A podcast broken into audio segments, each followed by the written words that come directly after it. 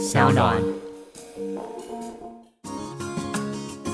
嗨，欢迎来到我的森林，我是很可爱又很可口的海苔熊。海苔熊心里话，在这里陪着你。欢迎来到海苔熊心里话，我是海苔熊。今天进行的是听你听我的单元。我们邀请到一位非常特别的来宾，这位来宾可能有很多人都见过，他就是在那个防疫影片当中教大家如何正确洗手的美女医师。让我们欢迎许淑华医师。Hello，大家好，我是许淑华医师。今天邀请许医师来呢，其实有一个很重要的事情，就是我们要把减肥的议题呢再多讨论一下。因为我们前几期在谈减肥，就很多人都写讯息来跟我说，我好想再多听一点，这样好像每个人都有这样的困扰。因为你刚好是那个家庭医学科的医师嘛，所以想跟你请教说，哎、那家医科可以看什么病啊？如果是减重的，可以看吗？减重当然可以看啊，因为其实我们加一科很大的一部分也有在琢磨做所谓的预防医学。嗯嗯，那其实大家也知道说肥胖这件事情，其实它后续会衍生出很多的重大的疾病。嗯，所以我们为了要预防病人进入到疾病的这个阶段，那至于肥胖的人，我们就希望说他可以积极的把体重降下来。所以其实加医科的确是有一些专门的减重门诊。那加医科本来平常还要看什么？因为大家对加医科好像都不是很了解，就觉得说，哦，哦那不就跟那个一般的诊所差不多吗？好啦，其实你要讲一般诊所，应该就是说加医科的确，它也是算是一个蛮第一线的一个基层的医师。那基本上一个合格的、有能力的一个加医科医师，应该他是基本上八成哦，很多常见的疾病它应该可以解决。嗯，大多数的人比较不会，就是动不动就发生一个罕见疾病的问题，大多都还是，比如说我们讲好急性来讲的话，头痛啊、肚子不舒服啊，或者是咳嗽、感冒啊等等的。那慢性病的话，就像是三高啊，或者是长时间有一些痛风啊，或者是尿酸高。等等这些问题，其实这些问题，假如说你身上不只是一个这样的问题的话，你就可以去找一个加医科医师，因为加医科医师其实是可以帮你整合这么多的一些问题，而不用让你说啊、来到医院一趟，我头痛的话，哦，神经内科又要看，然后肚子痛的话，肠胃科又要看，看下来，其实有的时候药物就会变得很复杂，而且有的时候会有一些重复的一些问题等等的。但是一个好的加医科医师就是足以帮你把这么多问题做整合。这是一个 CP 值蛮高的医师，大概是这样。我觉得真的是啊，而且也是不浪费医疗资源的医师。我觉得就是因为在台湾的这个就医的太方便了，对，嗯所以其实大家就会觉得啊，到处看一看，好像就赚到。但是，譬如你可以想想看，在一个医疗比较稀缺的一个地方，加一科医师他的一个重要性就会更加凸显。因为他可能就不会像我们在台湾一样，就是随便每一科都可以去看到。诶，是啊，毕竟就是我们有健保的一个环境嘛，所以其实，在医疗上面来讲，花费可能就是不若其他国家一样这么的高昂。哦，那加医科呃，他可以看科目是从头到脚全部的地方吗？对啊，的确，我们就是并没有在分病人的年龄层，没有在分他的性别，可以看的东西也不只是只有疾病哦。我们其实也很积极的希望可以预防疾病的发生，就是所谓预防医学促进健康的部分。所以像现在沸沸扬扬在讲的呃疫苗的问题，疫苗嘛，就是你打了疫苗之后得到什么抗体，可以帮你预防某个疾病的发生。那还有像是啊，跟我们今天有关的减重，因为就如同刚刚讲的，肥胖这件事情，它会有后续比较多疾病的一些隐忧，这样子。从头到脚其实都有可能会有问题。好，听起来很危险。第一，我们一定联想到你三高可能就更容易发生高血压、糖尿病还有高血脂。三高其实就很容易衍生出你容易有中风跟心肌梗塞啦，嗯哦这些心血管疾病的问题嘛。嗯那再来，你如果说讲到呼吸系统的话，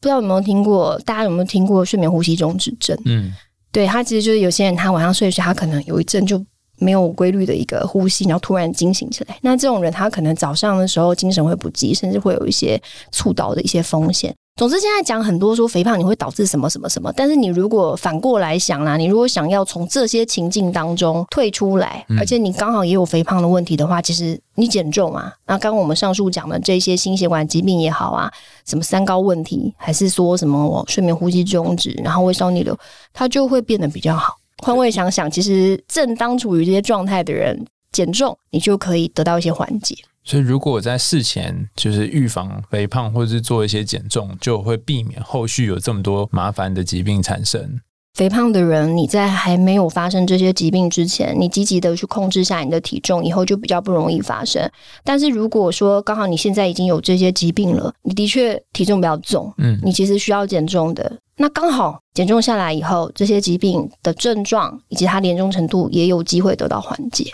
哦，所以就是两边一起处理，你可以一边处理你的疾病，然后一边可以减重。是是，对，然后可以让这个疾病的这个控制的情况可以更好啦。那我也蛮想知道，就是说我怎样都算肥吗？还是说有什么样的标准我才到就是真的是肥胖疾病这个程度呢？是有几个不同的分级吗？是，就是说我们最常用来分级的模式还是用 BMI 身体质量指数。那基本上，如果你的 BMI 算起来是大于二十四的话，这叫过重。大于二十七，那就是轻度肥胖；那大于三十的话，这叫中度肥胖。那如果说到大于等于三十五的话呢，这就是重度肥胖。所以大概可以用这样子去做一个肥胖严重程度的区分。那我要多严重才可以靠药物来减重呢？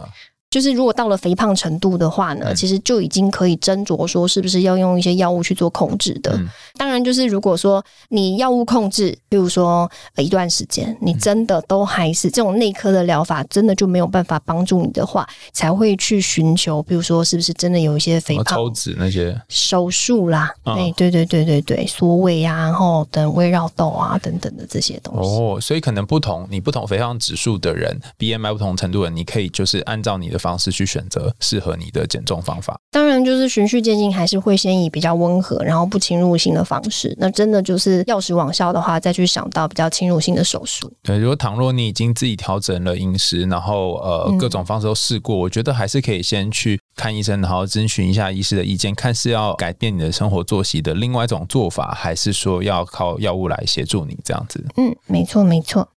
那我想很多人也都很想要赶快减重，可是就是怎么样 努力节食干嘛都没有办法变瘦，是为什么？尤其像那种怀孕之后啊，可能一次爆胖很多，然后现在要突然想要变瘦，这种如果来挂你的门诊，你会建议他怎么办？好，减重这件东西对我来讲，我觉得它是一个改脑啦。改脑改变脑袋思考嘛？对的一个很重要的部分。今天如果说有一个肥胖的病人来评估的话，我们第一个一定会去好，我排除他一些本来就不容易瘦下来的一些因素，像是好第一个遗传的话，如果他爸爸妈妈都胖，那他的确比较吃亏。那第二个的话，就是说他是不是有一些疾病？因为之前不是有名人有讲说，一对肥胖的人就说，假设你连你的嘴巴都管不住的话。啊，你以后很怎么做什么事情还是这样，就是这个嘛。这我不知道大家有没有听过，但是其实有些人他的确是没有办法的，因为他可能是因为一些身体的疾病而造成他就是会肥胖，像甲状腺的比较低下啦，或者一些肾上腺的疾病。所以我们第二步大概就是会去抽血啦，或者做一些相关的检查来排除掉他是不是有一些病态的原因。嗯。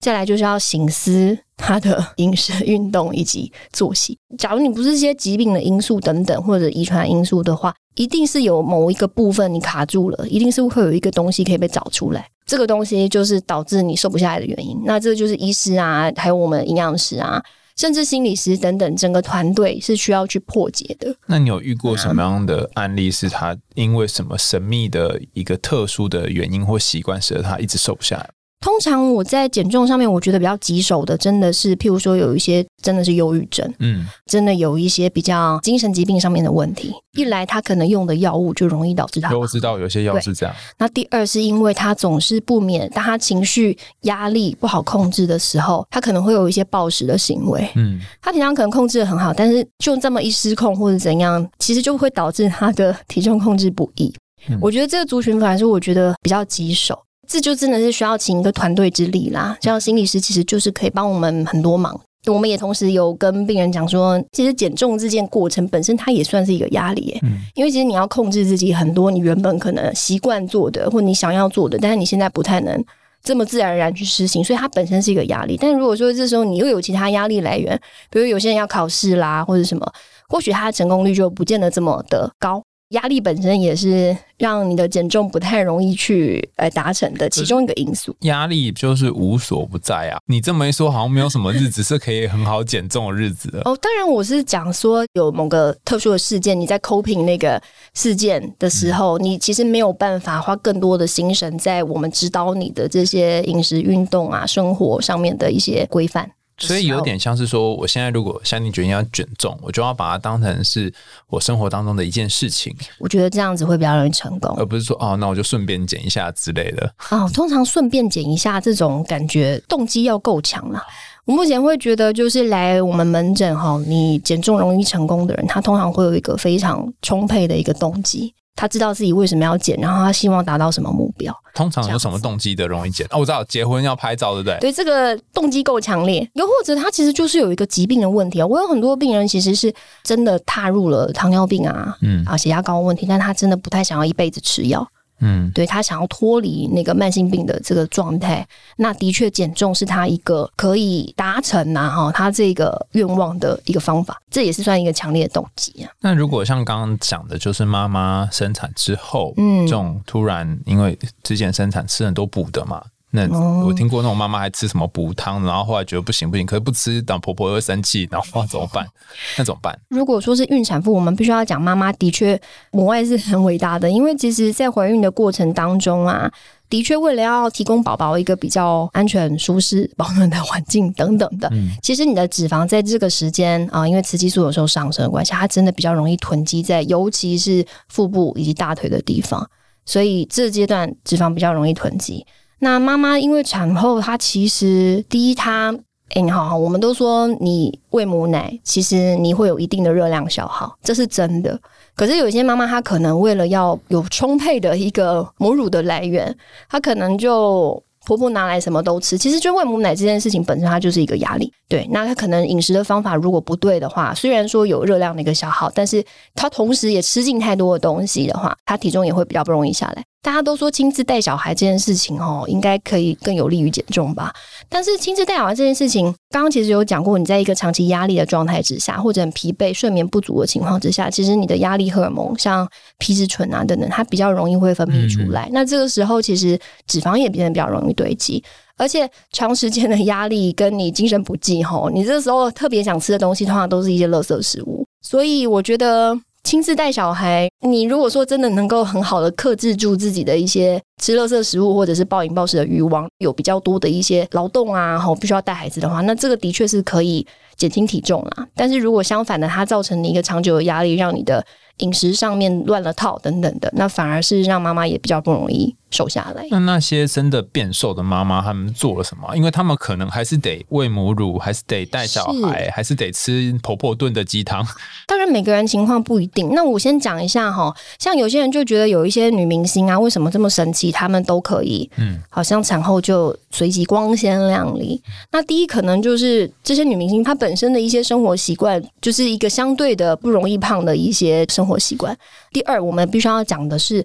其实的确研究显示。呢，妈妈在孕期的体重上升越多，你宝宝不见得会越大，它跟宝宝的一个体重大小其实是没有什么相关。但是呢，你体重增长的越多，真的也会让你产后复原的状况比较回不去，尤其是在第一孕期的时候，就是怀孕前三个月，你体重如果上升的越多，基本上之后回到原本体态或者减重会比较困难一点啦。那这个是在研究上面有一些数据的显示，所以其实，在孕期当中。好好的控制体重，不要让它增加太多，这件事情非常重要。太多有点难以想象，因为我没有怀过孕，所以不知道。所以到底是多少呢？通常哦，就是怀孕大概十一到十二公斤的增加还算正常。好，那为什么十一十二公斤？因为你想，你宝宝呃羊水胎盘。大概五公斤，然后妈妈本身她乳房跟子宫的一个增大，以及就是她血液量会变多，然后还有滞留的一些水分等等，大概就是零零总总四点五公斤左右。再加上本身真的会有一些脂肪的囤积，大概三公斤，所以这一些十一到十二公斤是这样子来的。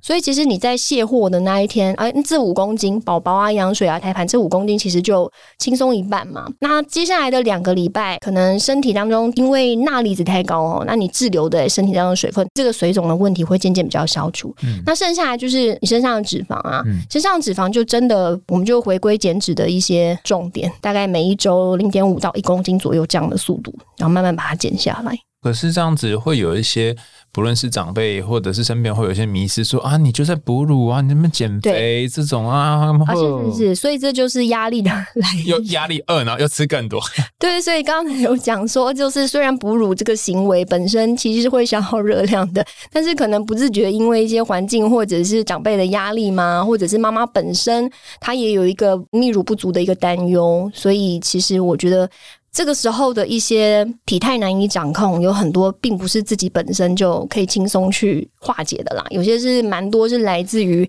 一些社会啊、文化啊等等的压力。那如果我生完小孩之后，应该要是吃什么东西啊会比较好？因为看起来你如果压力大，你就会开始吃很多碳水化合物嘛，然后又开始变胖。但是好像又不知道吃什么才会一方面给孩子呃正确的营养，但又不会胖到自己。没有，其实减重哦，你说要吃什么？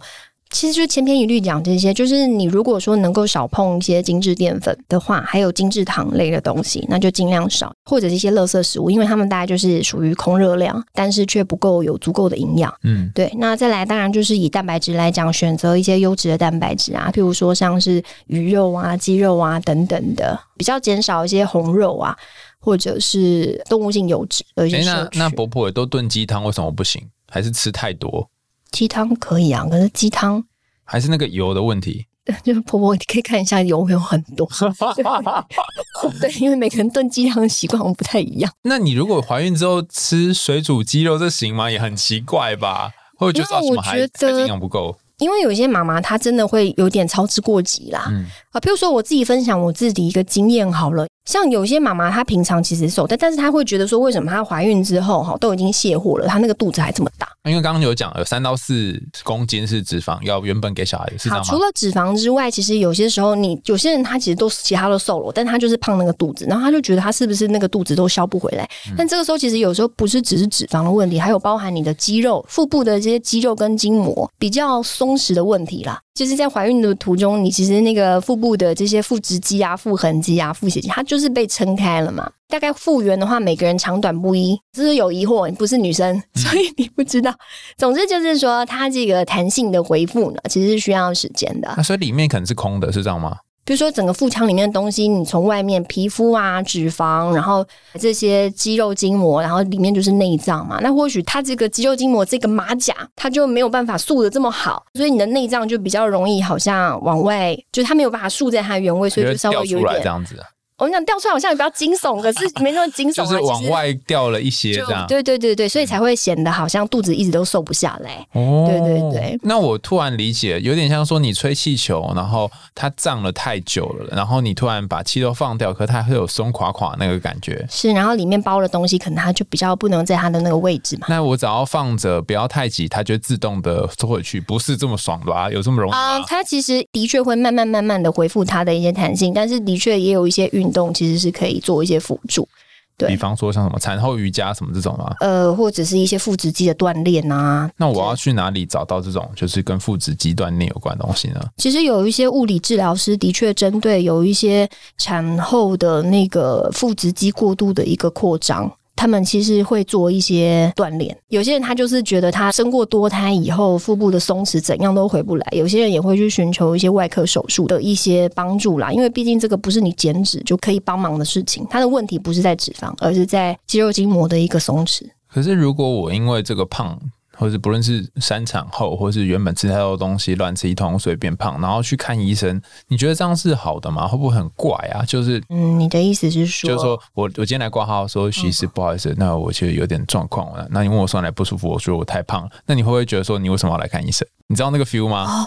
没有没有没有，因为我们其实的确也认定肥胖是一个疾病，嗯，我们并不会觉得胖只是一个表征等等，因为就像我刚刚讲，它其实就是让你的身体是处于一个慢性发炎的状态。像是之前川普他得那个 COVID nineteen，就有些医师会分析他的那个危险因子嘛，肥胖这件事情也是一个危险因子，因为他长期肥胖的话，会让你的身体慢性发炎，身体免疫力也比较容易受影响啊。所以肥胖这件事情，我们不会去觉得说你来找医师是庸人自扰啦，不会。而且我们其实有一个观念就是。其实像我最怕碰到的是那一种，他反复减重，但是就是不得其果，瘦了又胖，瘦了又胖，瘦了又胖那一种。会怎样？那种就是他可能是因为不对的减重而导致他减掉的不一定是真正的脂肪，而是每一次的减重就是肌肉啊水分的流失。那肌肉是非常宝贵的，因为你的肌肉如果说越渐流失的话，基础代谢率就会变差。什么？我很怕，我就没吃东西的时候都在瘦肌肉，不是瘦脂肪。哦，比方说，可能忙两餐没有吃，然后觉得肚子很饿，感觉好像有瘦，但其实是在瘦肌肉，这样吗？哦，就是如果一个过速的一个体重下降，的确比较容易把肌肉给带掉。但是就是说，在一个减重的过程当中，你难免有的时候肌肉的确会流失的，但是你就是必须要用运动啊，就是想办法让它流失不要那么多，keep 住这样。哦，对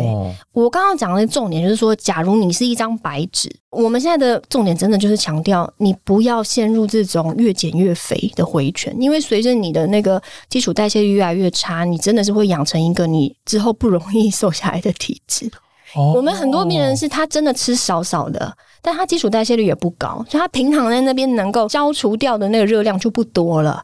这种就是真的比较棘手，因为他再吃少，相对可能是一个更不好的一个恶性循环。而且现在有个问题是，减重这件事情就是人人都能讲啊，嗯，网络上资讯很多嘛，嗯所以有些人会觉得说，我现在网络上这个东西，我试试看，我试试看，到底试的方法对不对？这个其实我们最希望的还是，你如果就是想要以正确的方式、健康的方式减下来的话，寻求医师的协助，然后有适当药物的一些介入，其实我觉得是很棒的事情啊我。听过有一种说法，就是减重七分靠吃，三分靠动，不知道真还假的。是啊，是啊，是啊，啊。不然你刚刚又说什么运动才能够增加什么肌肉？减重这件事情本身呢，吃真的是占的关键比较大。可是又但是你要维吃。持，对你不能不吃，就是你要维持的话，真的就是要看说你能够 keep 住你的肌肉不能流失太多。因为有些人他其实陷入一个回圈，就减重这件事情哈，你必须要观察的是他会不会复胖。复胖的话，就等于你这件这中间的这个努力过程，你其实可以把它视为是 zero。而且有些人是越减越胖，嗯，减重有些人会说，哦，我以为我在那边什么跑个三十分钟或者跳个三十分钟，我能够消耗多少大卡？其实你那个消耗的热量真的不是很多，可比如说两三百好了啦。但是这很重要，原因是因为你必须要维持住你一定的身体的肌肉量。吃的话，你看你两三百大卡，你可能吃个黑森林什么蛋糕，你就回来啦。嗯对，所以其实吃这口腹之欲的确是你在减重过程的一个要点。可是你是不是能够很好的维持的话，运动这件事情是维持你减重后体重的不复胖很重要的因素。所以一方面我要能够维持一个好的饮食的习惯，然后另外一方面我要持续的运动，就大家都常讲这两个嘛，听起来很简单，但是如果真能够做到的话，就可以做你。就不用来找医师啦，你也不用再看网络上面那些有的没有的偏方啦。其实哦，朴实无华的东西，它往往就是个真理啦。嗯，对，但是就是目前我们可能会觉得说，哎，减重是有什么炫技吗？或者是说什么很多的秘辛吗？但是其实很多的核心价值就是在于你的饮食、运动跟行为。听你这么一说，我今天听下来，我有一种感觉，不管你是孕妇还是因为乱吃东西变胖的，好像有一个很重要的关键，就是我们都会很想要好急的赶快瘦下来，可是这个急反而会是心急吃热稀饭。对，那所以要慢慢减吗？慢慢减才会没有，我觉得我是那种我希望病人他可以，就是我刚刚讲减重其实就是在改脑。那我们的确是有，不管是啊打皮下针的方式，还是说是吃的方式，我们其实有药物可以辅助你去推你一把。嗯，可是，在推你一把的同时呢，你也必须要改正你的就是好的一个生活、饮食、运动习惯。其实你会发现，有很多人他操之过急的把他的体重想要降下来，嗯可是重点是你这样的一个模式，你如果不能维持的话，如果你在这个过程你觉得非常痛苦，那势必你其实没有办法很好的去维持这样子的一个行为跟模式。那等到你不能维持的那一天，通常也就是复胖的开始。所以我个人比较喜欢的方式是让病人减重于无形啦，就是我常常好厉害我跟你，讲啊，我是认真的，因为我们不希望勉强他一下子感受到很大的压力。我们希望的是说，他渐渐渐渐的去改变他一些以前错的一些模式跟习惯。然后我常常问病人的一句就是说：“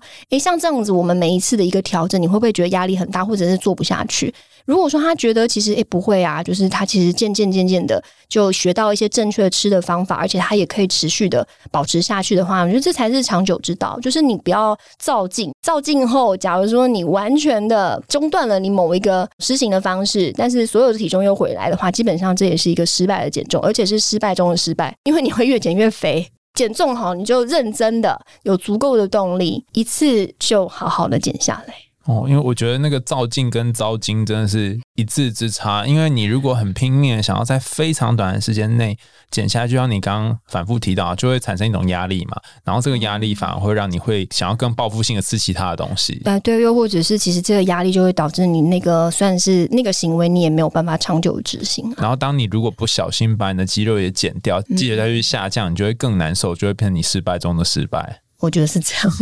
我们大概谈了蛮多关于肥胖的部分，可是我也蛮想知道，说现在很多呃，不论是网络啊，或者是社会一些名人啊，会帮呃肥胖的人贴一些标签，就说啊，你就是因为太胖啊，没有办法管住自己嘴巴，所以没办法成得了大事啊，你还能够做什么？这好像胖变成一种罪。那不知道徐医师对这件事情有什么想法呢？OK，其实胖它呃的确有时候是原罪，但有时候它也是非战之罪。因为其实引起肥胖的原因其实是有蛮多的。第一个的话就是可能这个人是因为有某些疾病而导致他肥胖，譬如说呃甲状腺本身它过于低下，功能比较低下，或者他有一些肾上腺的疾病等等的。那这是疾病的部分，或者是说他现在因为疾病他在吃某些药。比如说类固醇啊，对，类固醇、抗忧郁药哦，或者是啊，像胰岛素等等的，它也有可能会导致因为药物的关系会导致肥胖。那再来还有就是整个环境的友善程度啦，环境的因素真的是影响蛮大。因为我们常常会看到有些人他是一家小孩胖、大人胖，就一家都胖，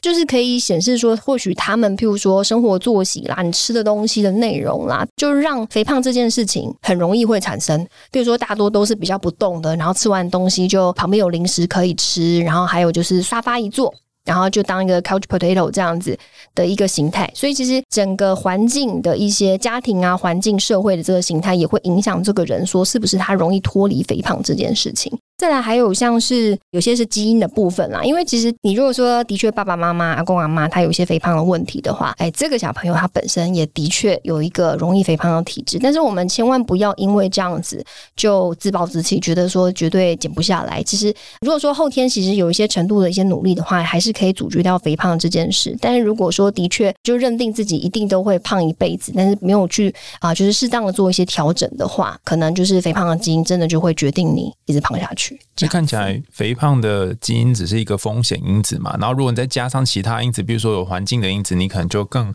离肥胖会更近一点。你刚刚讲的我很有感觉，就是我记得我在小学的时候非常的胖，然后到国中的时候突然变瘦，我现那时候都不知道为什么。那现在想起来终于知道原因了，因为我妈在我国一的时候施行了一个政策，就是家里面不可以有零食，是就是一个环境，对，光改这个而已就可以变瘦了耶。对，因为其实譬如说像我很多病人，他们也会讲到，就是说啊，有时候应酬啊，你就是大家都在那边吃，你也不好意思不喝酒，然后不吃几口东西嘛，就很扫兴。的确哦，我们不管是交际应酬，还是说家里面的一些环境好了，我们如果可以给肥胖的人小小的一个鼓励，或者是稍微配合他一点什么东西的话，其实可以让他在减重之路上面比较轻松一点。对啊，其实过去的一些心理学研究也发现一件蛮奇怪的事，就是倘若身边的人都责骂那些肥胖的人，他们呃都没有办法控制自己的话，那这些肥胖的人会更肥胖。可如果反而是鼓励他们、体谅他们，反而他们会因此而变更瘦，很奇怪的一个 结果。是是是，对，所以我们是说要给就是肥胖者一些关怀。好哦？那有没有什么话想要最后提醒给我们在这些线上为肥胖苦恼的听众们？我觉得肥胖的话，其实的确啦，它的确会造成很多身体健康上面的问题。那就是不管你是基于什么样的一个原因，其实只要。你有这个动力想要减重的话，希望大家去寻求一个正确的管道。我们就是以一个我不觉得是平常心啊，但是你就是试着让自己的身体更加健康的一个心态。然后去慢慢慢慢的调整自己本身现在不太好的一些行为啊等等的，感觉还蛮励志的。